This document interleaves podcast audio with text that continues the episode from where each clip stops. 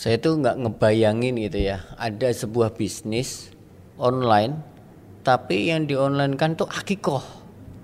Nah apalagi ini omsetnya udah miliaran. Lebih bingung lagi saya gimana nih cara bis orang ini ngebangun bisnis online akikoh? Yang lebih bingung lagi gini kalau saya pribadi nih ya lihat iklan akikoh online itu saya belum nggak belum belum belum percaya gitu apakah benar dipotong? Bisa jadi nggak dipotong? Bisa jadi cuma duitnya aja diambil gitu ya. Nah kok bisa? Ini ada akikoh online omsetnya miliaran lagi. Pasti dia punya sesuatu yang saya nggak tahu. Gimana cara membangun bisnis online akikoh omsetnya miliaran lagi? Teman-teman ikuti video ini sampai selesai. Teman-teman akan mendapatkan manfaat yang luar biasa Assalamualaikum warahmatullahi wabarakatuh. Ketemu lagi dengan saya Dudi Zulkifli di ngobrolin branding tanpa pusing. Nah, di episode kali ini kita mau ngobrolin nih bisnis akikoh yang omsetnya miliaran. Yang menariknya adalah dijual atau dipasarkan dengan cara online. Dengan CEO dari Juragan, Juragan Akika. Namanya Mister Fahmi Tolib gitu. Iya. Alhamdulillah. Ini domisili di mana? Domisili di Cipinang. Cipinang. Maksudnya Cipinang Jakarta LP? Timur. Oh, Jakarta Timur. Iya. Tetanggaan lah. Tetanggaan ya. Kok bisa bisnis akikoh? Kita nggak usah ngomongin online-nya dulu. Kita ngomongin akikohnya dulu. Kok bisa ente bisnis akikoh itu? Ya, Gimana ceritanya? Bisnis akikahnya awalnya ini turun temurun ya. Oh, turun temurun. Ya, uh, dari Artinya, bapak dari bapaknya, ya. dari bapak ya. Iya. Bapak itu jualan kambing dari 1972. Kambing atau akikoh? Kambing. Kambing. Nah, tapi kan okay. di, di kalangan orang-orang Arab lah keturunan uh -huh. itu sudah kenal dengan akikah. Hmm. Seperti itu. Art artinya jualan kambing itu jualan kambing biasa aja ya? Kambing biasa. Oke. Okay. Uh, Oke. Okay. Jualan kambing hidup, uh. terusnya merambah juga kita masukin ke eh, restoran-restoran uh, masakan hmm. Timur Tengah lah. Oke. Okay. Seperti okay. itu. Oke. Okay. Oh, pada waktu itu bapaknya berarti belum akikoh ya? Belum akikah, tapi uh, ada pesanan tapi nggak masak. Oh nggak masak. Nggak masak, nggak masak. Oh berarti cuma potong kambing. Uh, karena kan akikah untuk yang diolah huh? itu mulai ya dua ribuan lah. Berarti sudah ente yang pegang dong? Belum juga. Oh belum juga. Belum juga. Aneh baru pegang itu sekitar tahun 2010. Oh iya. gitu. Oke. Okay kan masih muda. Masih muda ya? Nggak percaya ya. Gimana yang ceritain? Mulai bisnis akikohnya itu? Bisnis akikahnya awalnya tradisional dari mulut ke mulut ya. Dari mulut maksudnya ke mulut tradisional apanya? uh, penjualannya cara penjualannya oh, cara yang kenal aja. Oke. Okay. yang kenal aja uh. dan itu tidak difokuskan untuk akikahnya sendiri. Oh tetap masih pakai model lama? Model lama. Jadi kita juga jualan domba atau kambing hmm. hidup terusnya kita jualan karkas. Tahu karkas? Nggak tahu. Dagingnya oh, daging. daging tulang utuh itu uh. untuk uh, apa restoran-restoran hmm. maupun warung-warung sate gitu. Terus kemudian uh, kita terima pesanan akikah, hmm. tetapi ada yang dimasak, diolah ya, ya. ada yang enggak. Oke, oke, berarti ya. artinya memang spesialis daging ya. Spesialis. Belum daging. dikhususkan untuk akikoh. Belum. Oke, kemudian mulai spesifik masuk ke akikoh tahun berapa? Mulai masuk ke akikah itu sekitar tahun 2010. Alasannya kenapa? Alasannya permintaan sudah mulai tinggi. Permintaan akikahnya mulai tinggi. Uh, permintaan akikah orang sudah mulai paham tentang ya agama ya tuntutan nah, nah. apa segala macam itu kan untuk parenting parenting Islami kan mulai merebak yeah. gitu. Nah, akhirnya mereka minta dan terus ada uh, masalah di pengolahan akhirnya kita buatkan dapur untuk masak. Hmm. Tadi yang masak mah masih ibu sendiri. Oke. Okay. Gitu. Ah. Di dapur rumah. Pertimbang, ah, saya mau nanya pertimbangannya apa gitu? Kan kan gini kan, banyak di luar sana semakin banyak produk yang saya jual, semakin banyak layanan yang saya punya, kan konsumen semakin suka. Kenapa kemudian Anda memutuskan untuk memfokuskan ya udah deh saya ambil positioning atau uh, saya fokusin aja ke akikohnya? Ya jadi waktu itu kan banyak ya kita kita pegang rakus lah istilahnya okay. ya rakus banget semua semuanya itu kita ambil yeah. dari catering hmm. kita ambil terusnya kita buka juga warung sate waktu itu ya gitu ya iya kita buka juga akika, terusnya kita buka juga untuk supply ke restoran-restoran. Heeh. Secara hitung-hitungan Heeh. Gelap mata ya, hitung-hitungan gelap matanya itu eh, harusnya kan untungnya makin besar. Betul. Ketika betul. banyak betul. ya kan, betul, ketika iya. banyak, wow banyak lini bisnisnya Ah, nih ah, semakin ah, besar. iya. Ini malah enggak, gitu ya. gitu. Malah enggak. Real, asli itu. Asli, malah enggak. Malah kok eh, harusnya hitungan makin besar, keuntungan kita kok makin menipis, makin menipis, makin menipis. Yang harusnya eh, misalkan untungnya itu paling besar misalnya di rumah makan, Nah. tapi tergerus karena ada pesanan akikah. Oh. Akhirnya tergerus karena ada pesanan di cateringnya. Hmm. Maksudnya itu. tergerus gimana tuh? Eh, waktunya kita buka warung apa eh, warung satenya waktu kita buka malah kita tutup karena harus melayani akikah. Oh, jadi Seperti karena nggak fokus. Nggak fokus, akhirnya nggak fokus. Oke, ngambil SDM misalnya pas lagi ada pesan akikah, kok kayaknya nggak ada orang nih. Yaudah deh, saya ngambil yang warung. Betul. Warungnya tutup. Iya betul. Ada pelanggan mau datang kecewa loh, kok tutup? Nah, itu. gitu ya. Akhirnya akikahnya tidak fokus, Rumah makannya juga nggak fokus. rumah makannya nggak fokus. Sampai ikut karkas nyuplai ke restoran-restoran telat apa segala macam. Oke, ternyata Seperti dampaknya jadi banyak ya Iya, karena, karena tidak itu. ke fokus itu. Tidak fokus. Nah, ini teman-teman semuanya ya. Kadang-kadang teman-teman UKM tuh berpikir kalau saya bisa segala-galanya itu konsumen suka, kemudian itu kayaknya jualan lebih banyak, kemudian profit lebih besar. Tapi ternyata halusinasi aja ya. halusinasi. Sangat. Gitu. Terus akhirnya eh, kita putuskan satu persatu itu Oke. kita tutup. Waktu warung sate itu kita tutup kita Nggak berat memutuskan untuk uh tutup. berat banget. Berat banget karena perhitungannya loh bagaimana ini? Ini yang banyak aja kita nggak profit profitnya nggak bagus gitu loh Oke, uh, apalagi punya banyak bisnisnya nggak profit gitu Iya. atau profitnya kecil, apalagi mau dipotong. iya seperti itu Oke, kenapa tetap yakin Bang Fahmi tetap uh, oke deh tetap ini harus saya tutup? Apa yang mem- yang membuat uh, ente tetap yakin ini harus ditutup?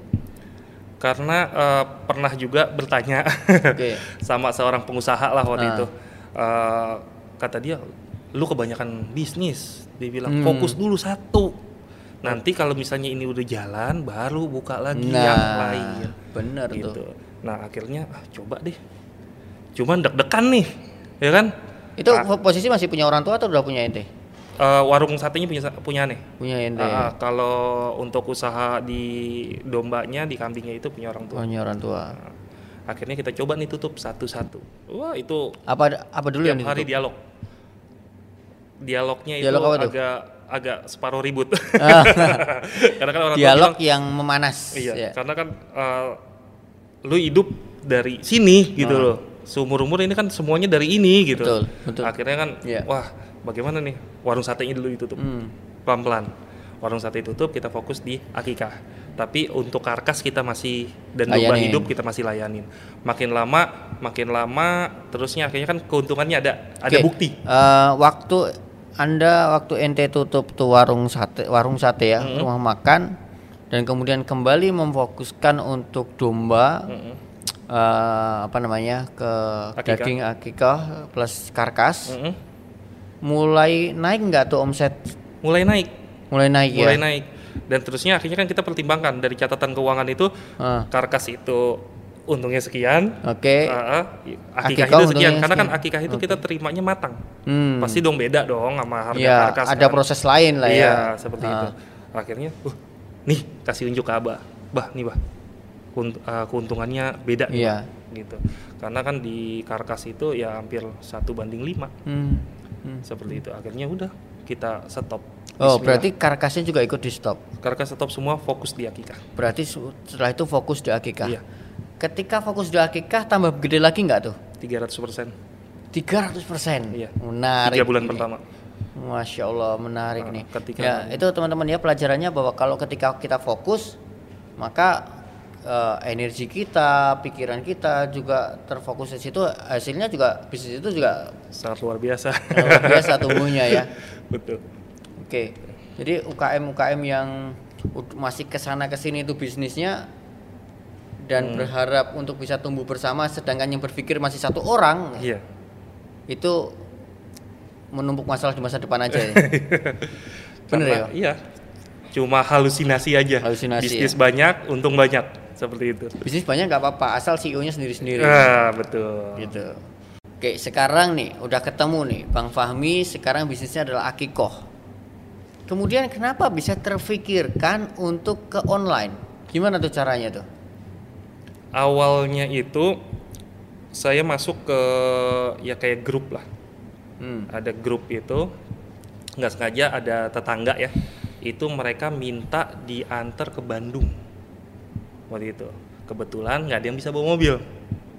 Oke. Ah, ah. bang, tolong dong anterin ke Bandung ya. Udah saya jalan itu ke Bandung. Nga- nganterin Itu- nganterin penumpang, bukan nganterin kambing. bukan bukan nganterin Nganterin teman-teman ini. Oke. Ini awal kenal sama dunia internet marketing. Oh, oke. seperti itu. Jadi ke Bandung, terus saya eh, ketemu sama eh, mereka ternyata lagi bikin kopdar lah. Kopdar Hmm. bahas tentang internet marketing waktu itu Twitter. Oh. Twitter. Waktu itu mereka masih di tuh? Twitter 2013 2013-an Oke. itu. Saya masih ingat itu. Kafenya udah nggak ada, Bomber Cafe itu di Bandung. Saya ketemu sama orang yang pertama kali ngajarin saya internet marketing. Dulu Twitter. eh, sebelum ke situ. Waktu itu kalau boleh sebut boleh sebut angka nggak sih omset? Apa apa? Eh, waktu sebelum online itu berapa omsetnya? Boleh sebut? Ya cukup buat ini aja lah untuk biaya hidup sendiri, keluarga sama keluarga dari bapak Oh. gitu. Gitu. Cukup Oke. itu aja. Kemudian setelah itu mengerti tentang internet marketing. Lanjutin, Meng- silakan. Mengerti internet marketing, eh, di situ kita bicara tentang copywriting kan? Ah, Di, di Twitter waktu itu. Di Twitter kita coba dan di situ juga mulai saya belajar FB Ads. hmm. Langsung tuh. Di Di setelah pulang dari situ saya hubungin. loh, Saya kerjanya kan begitu, Mas Dodi sama kan kayak Mas Dodi. Iya. Kalau habis ada kopdar langsung gitu. loh, ini ini. Ente dimintain tolong nganterin orang ini ke Bandung. iya, Orang ini mau ikut seminar. Kopdar. Oh, seminar, orang ini kopdar itu. ikut kopdar internet marketing. Iya, di situ Yang ada hadir salah di satu situ pembicara. berarti para internet marketer semua. Iya. Boleh sebut nggak? Boleh, Nah, silakan. itu eh, pemilik Eyewear Zule. Namanya Zulkarnain. Oke. Nah, dia itu yang ngajarin saya pertama kali. Dia ini habis bikin workshop kalau nggak salah habis sekali doang itu. Hmm. Habis itu nggak bikin lagi. Hmm. Sampai sekarang dia nggak bikin lagi. Setahu saya ya. Iya, iya, Ah, oh, kok- setahu saya seperti itu dia fokus di bisnisnya. Nah, tapi waktu itu kan ente nggak dalam niat pengen datang ke Enggak. itu kan? Enggak, tapi kan ngobrol.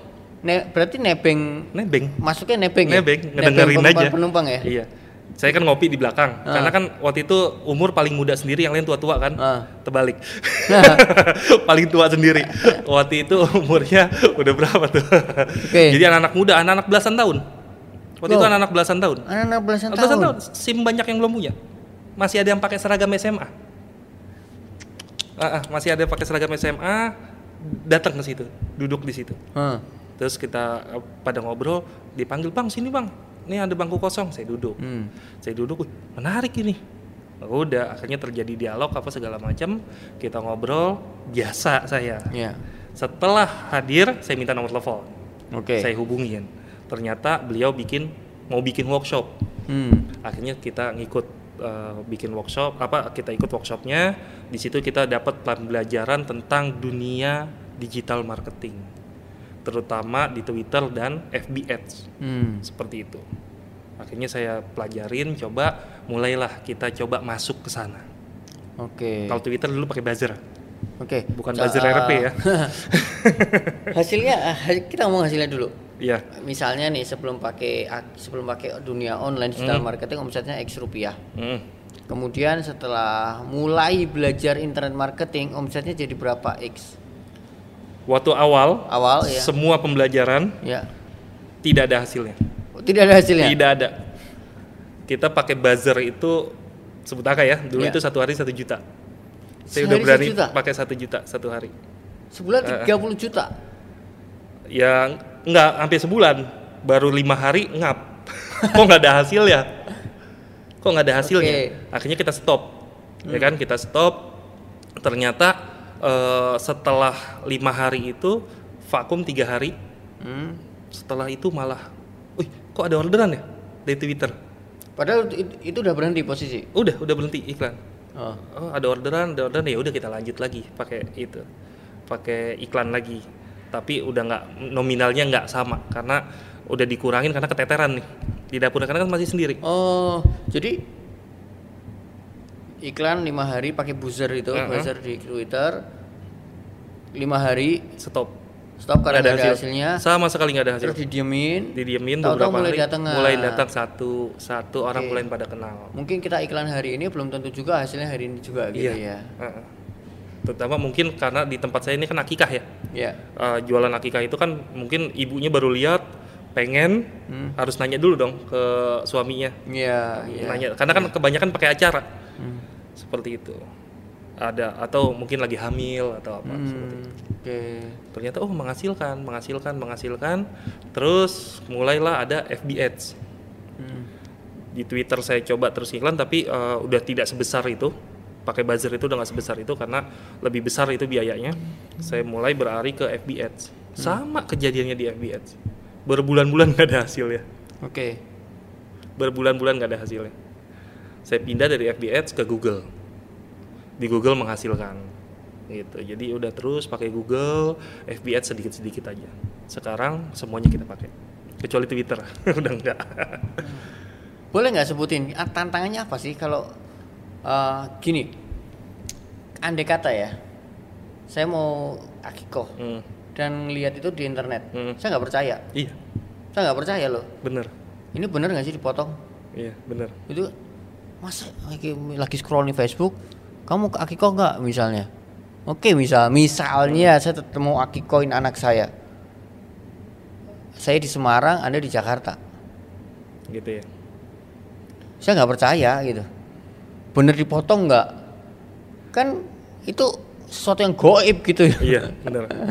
nah Mas Faham Mbak ente ngerasa nggak ber eh, apa namanya berat nggak di awal-awal itu untuk bisa menjual akiko secara online? Karena itu anti mainstream menurut saya. Betul, mungkin hari ini sudah banyak gitu ya tapi di awal-awal itu kan anti mainstream betul. terus gimana Bang Fahmi? Tantangannya gimana menjual itu secara online? Iya. Jadi eh, kebanyakan orang itu kan nggak mungkin dia ketika ngelihat iklan kita eh, dia langsung memilih kita. Iya. Biasanya mereka Membandingkan, nanya-nanya, membandingkan ah, apa ah. segala macam ya. Terusnya juga kan banyak juga yang ya dalam tanda kutip lah Ah, ah. agak-agak nakal gitu kan. siapa Mas- maksudnya agak nakal gimana Ya pemain-pemain yang lain lah. Nah Oke. kita eh, Bentar, saya mau penasaran nih. Caranya nakal tuh maksudnya gimana nakalnya? ya terus terang ya seperti yang tadi dibilang ada yang nggak dipotong, mungkin beli daging. Ada tuh. ada beli daging uh, Oke. seperti itu. Terusnya ada lagi ya banyak lah. Ketika mau did- didatengin uh, mana mau lihat dombanya? Oh itu bermacam-macam alasan. Kandangnya jauh tempat motongnya jauh apa segala macam seperti itu. Tapi kan di kita itu enggak kita satu lokasi semua. Kita kabarkan ke mereka bahwa kita ini satu lokasi. Kan untuk awal-awal saya cuma sekupnya Jakarta. Hmm. iklan saya cuma di Jakarta. Ya. Terusnya kita berkembang lagi sampai sekarang Jabodetabek dan Yogyakarta Jabodetabek dan Yogyakarta. dan Yogyakarta seperti itu kita sama di Jakarta itu kita punya kantor dapur kandang satu lokasi Kantor, kandang, dapur satu, lokasi. jadi kalau dia datang ke kantor dia bisa ngeliat dapur kita Hmm. terusnya dia bisa ngeliat uh, dombanya yang mana Oh, terusnya dia bisa motong di situ sendiri di situ a- a- ada semacam peternakannya kita gimana? ya ada Ada, ada stoknya ada di situ. stok di sana seperti itu langsung satu lokasi semuanya Itu adalah cara ente meyakinkan ke calon konsumen ini Betul. kita benar-benar ada Iya. gitu ya. Bahkan kita sarankan kepada mereka untuk datang ke tempat kita. Oh. Datang eh, untuk lihat sendiri, terusnya kalau mau menyembeli sendiri nanti kita ajarkan. Hmm. Terusnya Boleh? kalau- boleh. Saya mau sangat disarankan. Sangat Kalau- disarankan? Sangat disarankan. Orang tuanya, eh, ayahnya untuk Kenapa ke- kenapa kenapa menyarankan itu? Ya karena kan ini akikah ini kan suatu ibadah kan. Hmm. Lebih afdol kalau dia untuk motong sendiri seperti itu. Karena kita kan cuma penyedia jasa sebenarnya. Oh jadi akikoh kalau dipotong sama ayahnya sendiri tuh lebih, Lebih afdol. afdol. Karena kan Memang sunahnya begitu. Sunahnya seperti itu. Oke. seperti itu. Jadi kita sarankan kalau mereka nggak uh, berani ya kita ajarkan, Hmm. kita ajarkan mereka step-stepnya. Iya, Dan iya, saya iya, juga kan iya, iya. uh, uh, sudah dapat ijazah ya sertifikat Hmm. untuk uh, juru sembelih halal dari Badan Nasional Sertifikasi Profesi juru sembelih halal. Oke. Seperti itu. Oke, menarik ya. Gitu. Jadi kita sarankan untuk datang, untuk lihat, Untuk lihat ya. untuk lihat. Itu cara ente meyakinkan calon konsumen Iya, supaya seperti itu. mereka percaya ya. Jadi kalau datang ke kantor tiap hari itu ngantri. Oh. Orang pada ingin menyaksikan dan juga ingin nyicipin kan. Hmm, Bener nggak nih masakannya enak? Iya. Gitu. Ya silahkan kita bilang datang seperti itu. Gitu. Jadi biar tidak ragu Wow. kita kasih mereka yang mau nyicipin bisa, mau motong sendiri bisa, milih dombanya bisa. Kalau boleh tahu, sekarang sehari berapa kambing yang dipotong?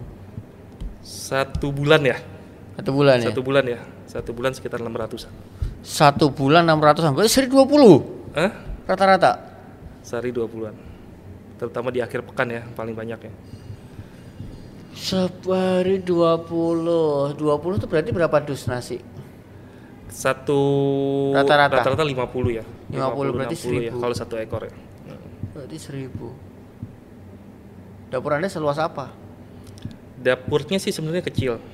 Cuman satu lagi waktu buat itu dapur, saya Hah? pakai konsultan. Oh. Jadi walaupun kecil tapi efektif dan efisien. Jadi bisa untuk melayani 1000 kotak per hari itu bisa. Bisa. Eh, bahkan di Sabtu Minggu itu kita di atas 2000 ya per hari. Sabtu hari Ahad itu di atas Ah, 2000. Di atas 2000 per hari itu. Karena kan biasanya waktunya itu kan berbarengan kan. Iya. Berbarengan ada jamnya tuh sama bisa lima pengantaran satu jamnya. Oke. Oke. Jadi artinya ini sudah nggak lagi ngomongin masalah marketing aja, Don. Iya. Produksi Misalnya juga. nih, saya mau jualan 30 ekor per hari, itu mungkin tinggal tambahin budget Facebook Ads-nya. Mm-mm.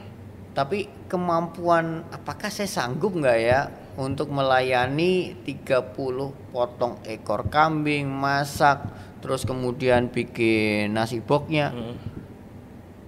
Itu Anda belajar itu dari mana? Kan sebelumnya nggak ada pengalaman itu kan tadi Anda cerita Anda eh, sebelumnya jualan daging kambing ya. Iya. Karena saya nggak punya pengalaman dan termasuk siswa paling pintar di sekolah waktu itu ya. Jadi saya pakai ragu konsultan. nih. Saya siswa paling pintar di paling sekolah. pintar di sekolah, pintar ngakalin. Jadi saya itu kalau ikut workshop atau apa biasanya saya gandeng gitu pembicaranya. Oh. Coachnya itu saya gandeng. Oke. Coach bisa nggak datang ke tempat saya? Ya, seperti itu, seperti Mas Dodi. Jadi saya gandeng, saya minta untuk datang ke tempat saya, terus eh, coba dilihat dong seperti itu. Termasuk juga eh, waktu awal-awal bikin dapurnya ya, karena kan tempat saya Ya. kecil. Saya ngelihat beberapa teman-teman itu tempatnya sangat besar gitu. Tapi saya bilang ini nggak efektif. Akhirnya eh, saya panggil konsultan dari eh, hotel bintang 5, dia chefnya, eksekutif chef, dia eh, yang menyusun lah. Ini begini na- naruh kompor di sini, naruh ini di sini, sini seperti hmm, itu. hmm. Juga penyimpanannya apa segala macam. Gitu. Dan Oke. mungkin ya bisa dibilang ya di Jakarta ya, saya eh, siapkan itu sampai cold storage-nya, semuanya kayak dapur bintang storage? 5 lah, buat Buat- penyimpanan daging semua. Jadi kita tetap terjaga semuanya, Hmm. tetap higienis. Gitu ya sesuai dengan saran dari konsultannya itu. ini harus begini, ini harus begini, ini harus Mahal begini. nggak bayar konsultan? Ya lumayan lah, tapi kan hasilnya Oke. seperti itu. Oke. Daripada capek-capek mikir, akhirnya kan istilahnya itu motong jalur. Oke, kenapa Bang Fahmi sangat lah. yakin sekali untuk menggunakan konsultan itu? Ya karena udah terbukti. Mereka itu udah terbukti kan Oke. apa yang mereka kerjakan. Sedangkan kalau saya kan masih meraba-raba. Nema ya? brand tau nggak? Siapa itu? Nanti cari tahu deh banyak tuh Oke. di Instagram. Apa hebatnya Nema? Eh? Motong jalur sih Motong kalau saya jalur. Jadi lebih efektif lagi. Saya lebih cepat Hmm, eh, untuk ini. Kalau enggak saya mikir-mikir kan cocok nggak ya? Hmm. Cocok nggak ya? Cocok nggak ya? Seperti itu. Oke. Hari ini berarti artinya ada 600 orang yang percaya 600 ekor perkiraan itu oh, sekitar 600 500-an. oh 500 orang ya. Bisa jadi satu orang ada yang dua ya kalau Iya, cowok karena ya. cowok. 500 orang percaya untuk mengakikohkan anaknya melalui juragan akikoh. Benar. Gimana Anda meyakinkan 500 orang itu?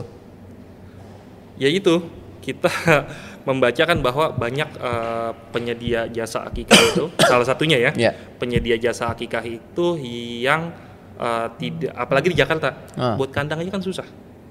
Hmm. di Jakarta ya alhamdulillah kita kan yang tinggal di daerah kita itu lebih lama kambing kita daripada rumah-rumah itu seperti itu karena kan dari tahun 72 Oh, dari itu 72. kandang itu dari tahun 72 Kok bisa? sudah ada di situ karena bapak kan dulu Oh, beternak. dari ayahnya dulu. Ah, ah. Oh, berarti Bapak memang bisnis kambing di situ. bisnis kambing di situ Oke. jadi duluan dulu masih ya kebun lah Ah, ah. sawah gitu kita sudah ada baru rumah-rumah itu muncul nah ini kan juga bermasalah kepada teman-teman yang eh, penyedia jasa akikah lainnya Hmm. mereka tidak bisa satu lokasi biasanya cuma kantornya aja yang ada Kantornya di tengah kota, Di tengah kandangnya kota, jauh di sana. kandangnya nggak tahu di mana Oh, Seperti oh, nggak tahu di mana nggak ya? tahu di mana mungkin di pasar gitu kan atau di mana seperti itu Oke. karena agak sulit kalau di Jakarta ya ya tetap ada beberapa Hmm, hmm. gitu seperti itu Oke. Terus kemudian untuk apa namanya? Syarat-syarat domba boleh untuk akikoh. untuk saat ini kepercayaan masyarakat itu ya eh, mereka itu berkeyakinan bahwa syarat-syarat akikah itu sama dengan kurban Oke. seperti itu cuma di pengecualiannya itu di domba dan kambing tidak sapi Oh, kerbau unta gitu kan oke. mereka eh, mengkhususkan di eh, domba dan kambing Iya. lalu saya mengambil eh, untuk syarat ringan Hmm. syarat ringannya itu di domba karena domba itu kan enam bulan Oke. Uh, untuk kambing itu di satu tahun ke atas Oke. seperti itu. Jadi kita fokus Nah, domba Gini, saya mau nanya nih. Anda kan bisa, ente kan bisa. Dari 500 orang itu yang tadi percaya untuk mengakikohkan anaknya ke ente, juragan akikoh, apakah 500 semuanya datang? Tidak, Enggak kan? enggak. Terus artinya ente bisa bohongin sebetulnya kan? I- Bisa. Bisa kan? Bisa. Bisa kan? Gimana caranya si konsumen ini bisa yakin bahwa Anda itu tidak sedang menipu. Iya. Anda itu benar-benar misalnya nih, yaudah pakai domba yang kecil, domba yang nggak sesuai syarat. Yang Hmm. penting kan konsumen itu bisa tahu ada masakannya. Iya. Atau bisa jadi yaudah beli aja daging di pasar. Hmm. Siapa tahu lebih murah. Iya. Bisa kan? Gimana Anda meyakinkan si konsumen ini ataupun saya lah ya. Iya. Saya misalnya mau jadi aki- eh, mau jadi eh, konsumennya. Gimana caranya? Anda menjawab kerisauan kegelisahan hati saya. Kita sarankan tetap harus datang. Oke. Nah, eh, terus terang dari sekarang ini sekitar 30% itu datang ke tempat kita. 30% adalah artinya Uh, lebih banyak meningkat, nggak datang. Meningkat. Oh, mulai meningkat. sih, mulai Oke. meningkat gitu karena karena uh, kebanyakan juga sekarang itu uh, ada anak yang kedua, ketiga, mungkin dia yang pertamanya udah di tempat lain. Hmm. Oke. Seperti itu. Oh, kalau di tempat ini saya nggak bisa nyaksiin, Pak. Karena katanya kandangnya jauh apa segala macam. Oh. Di sini dia bisa nyaksikan. Akhirnya dia datang. Dan banyak juga datang tapi ketika penyembelihan dia nggak datang. Udah deh, saya udah percaya gitu. Oke. Nah, kita sarankan lagi ketika mere- mau disembelih itu kita minta eh, ini mau disembelih video call. Oh. Biasanya seperti itu kita lakukan video call ke mereka. Iya. Kalau mereka sibuk atau apa kita lakukan ya kita rekam pakai video. Oke. Jadi kita ngerekamnya bukan cuma foto. Karena kalau foto itu Satu foto bisa dipakai bareng-bareng. ya walaupun kan ada namanya ya. Iya. Ada namanya Oh itu kalau gampang foto- tuh edit Photoshop iya. gampang sekali tuh. saya bisa melakukan itu. Iya. Jadi kalau di foto itu kan kalau dombanya kecil banget itu Ah. saya eh, apa namanya ya kertas A4 itu bisa nutupin domba ya Eh, sampai nungging-nungging itu Ah. sampai wah nunduk-nunduk motonya orang-orang seperti kita lakukan pakai video kita Video nggak call nggak- ya? karena kalau pakai video itu kan kelihatan Iya. dombanya itu Live, li- live dan kepotong. itu kelihatan ketika Iya. motong apa segala macam Oke. seperti itu dan penyebutan namanya ketika Hmm. lagi mau nyembelih itu uh, kita sebutkan Ya. keras sampai dia kedengaran bahwa ini yang dipotong Ah, seperti itu kalau sudah pakai video call kayak begitu, live secara langsung, iya saya percaya. gitu dan juga kalau misalkan Hah. mereka juga mau lihat kita juga ada CCTV kan itu juga bisa nih bu ada CCTV-nya bisa atau Oh, Bunda, kita- kasih akses CCTV-nya. Wow. kalau mereka datang mereka datang kita, kita kasih lihat bahwa ada rekamannya sampai dari proses di apa dari pemotongan sampai ke dapur karena kan cuma seberang seberangan aja Iya, iya. dari iya. pemotongan ke dapur itu cuma seberang seberangan saja gitu kalau mereka ingin menyaksikan saya pengen lihat proses pemasakannya silakan kita kasih akses mereka untuk masuk Hmm. ke sana Iya. seperti itu Rencana ke depan terus gimana mau ekspansi nih? Sekarang kita uh, baru mulai ya dua bulan ini di Yogyakarta. Nah. Seperti itu di Yogyakarta ya. Insya Oh, buka cabang di Jogja. buka cabang di Jogja. Gitu. Insya Allah lah ke depannya semua kota-kota di Indonesia kita bisa Amin, amin, amin, amin.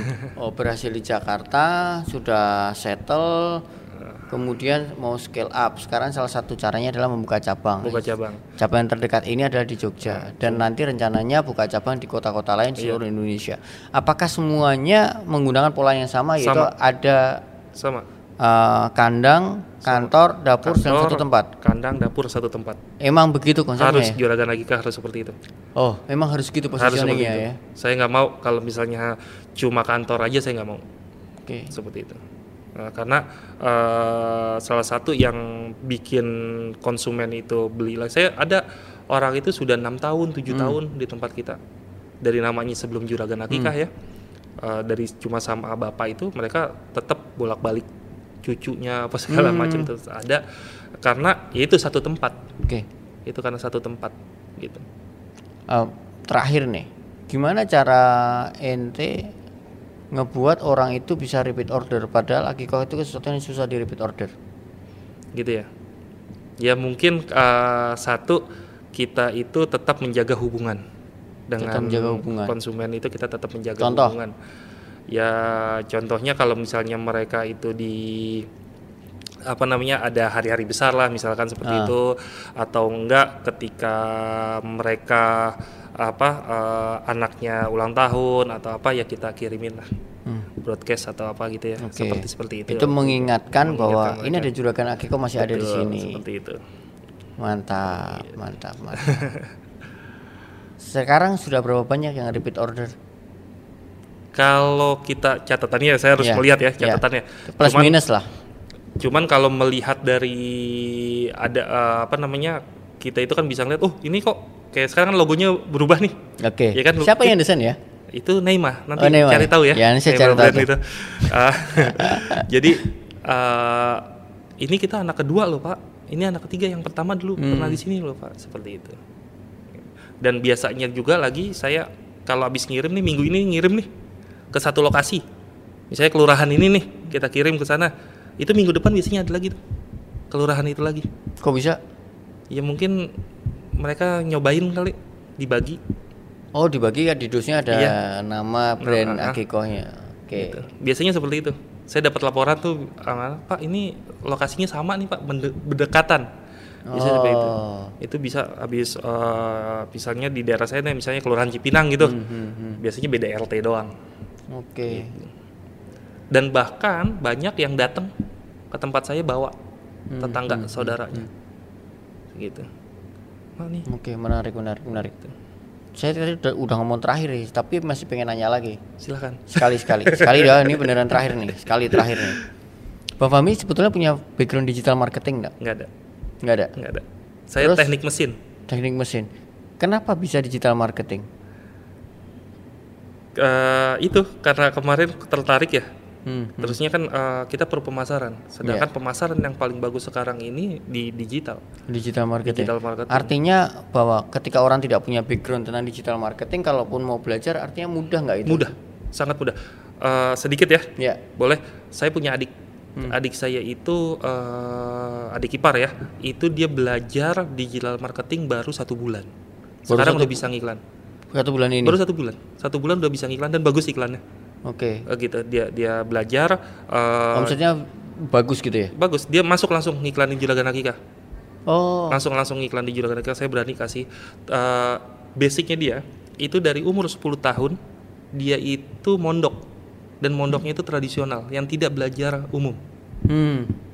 jadi belajarnya cuma agama aja Oke. sampai 17 tahun ini dia keluar eh eh, enggak dari umur 8 sampai sekarang usianya 17 tahun Nah, itu sekarang dia eh, ngiklan digital Artinya marketing. dari orang yang uh, sesok ada ya, ada NT itu nggak pernah belajar tentang teknologi, nggak pernah belajar tentang internet marketer. Heeh. Kemudian belajar sebentar belajar dia udah bisa gitu ya. tahu nggak dia nyebut landing page apa Apa? landing page itu saking saking nggak pernah dengarnya istilah nggak itu pernah ya. belajar bahasa Inggris nggak pernah apa Oke. baru megang komputer ketika uh, belajar iklan Berapa lama dia belajar? satu bulan sebulan belajar langsung udah bisa. Bisa bikin landing page, bisa ngiklan. Wow. Bisa saya sebut gak belajar sama siapa? Boleh, boleh sebut aja nggak Belajarnya sama Mas Revardi. Belajar sama Mas. Revardi. Sama berarti. saya, tim saya belajarnya sama dia juga. Satu circle kita ya. ya satu circle. Oke, ternyata Itu bisa. memang gini. Baik teman-teman gini, ada dua hal yang menurut saya perlu digarisbawahi dari pertemuan saya ngobrol saya dengan Bang Fahmi ini. Yang pertama adalah kita perlu fokus ya di awal tadi ya, bahwa ketika kita banyak unit bisnis dan tapi masih kepalanya satu yang berpikir, maka Anda fokuskan satu aja. Mana satu yang akan Anda seriusin. Betul ya? Betul. Yang kedua, kita perlu update eh, strategi marketing mungkin ya.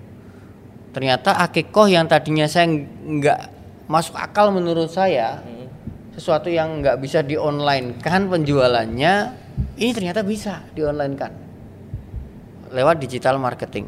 Saya sempat nanya, apakah Bang Fahmi memang punya background digital marketing? Kalau ngelihat usianya kan usia usia kolonial sebetulnya bukan milenial gitu ya. Seseorang yang beda banget kalau anak milenial belajar digital marketing wajar gitu kan. Tapi ini orang yang nggak pernah belajar digital marketing, nggak pernah paham digital marketing mau belajar dan ternyata pun itu pun bisa. Artinya siapa pun Anda, Anda punya kesempatan yang sama hari ini untuk belajar tentang digital marketing. Dan pilihlah produk-produk yang memang bisa di online kan. Kalau memang basic produknya nggak bisa di online kan ya jangan dipaksakan di online. Cuma kan katanya semua akan online pada waktunya. Coba gimana jualan batu bata sama pasir coba lewat online. Ah, coba Eh, udah mulai. Udah mulai, jangan salah. gimana Udah mulai. caranya jualan batu bata? Mereka pada udah mulai loh punya Instagram.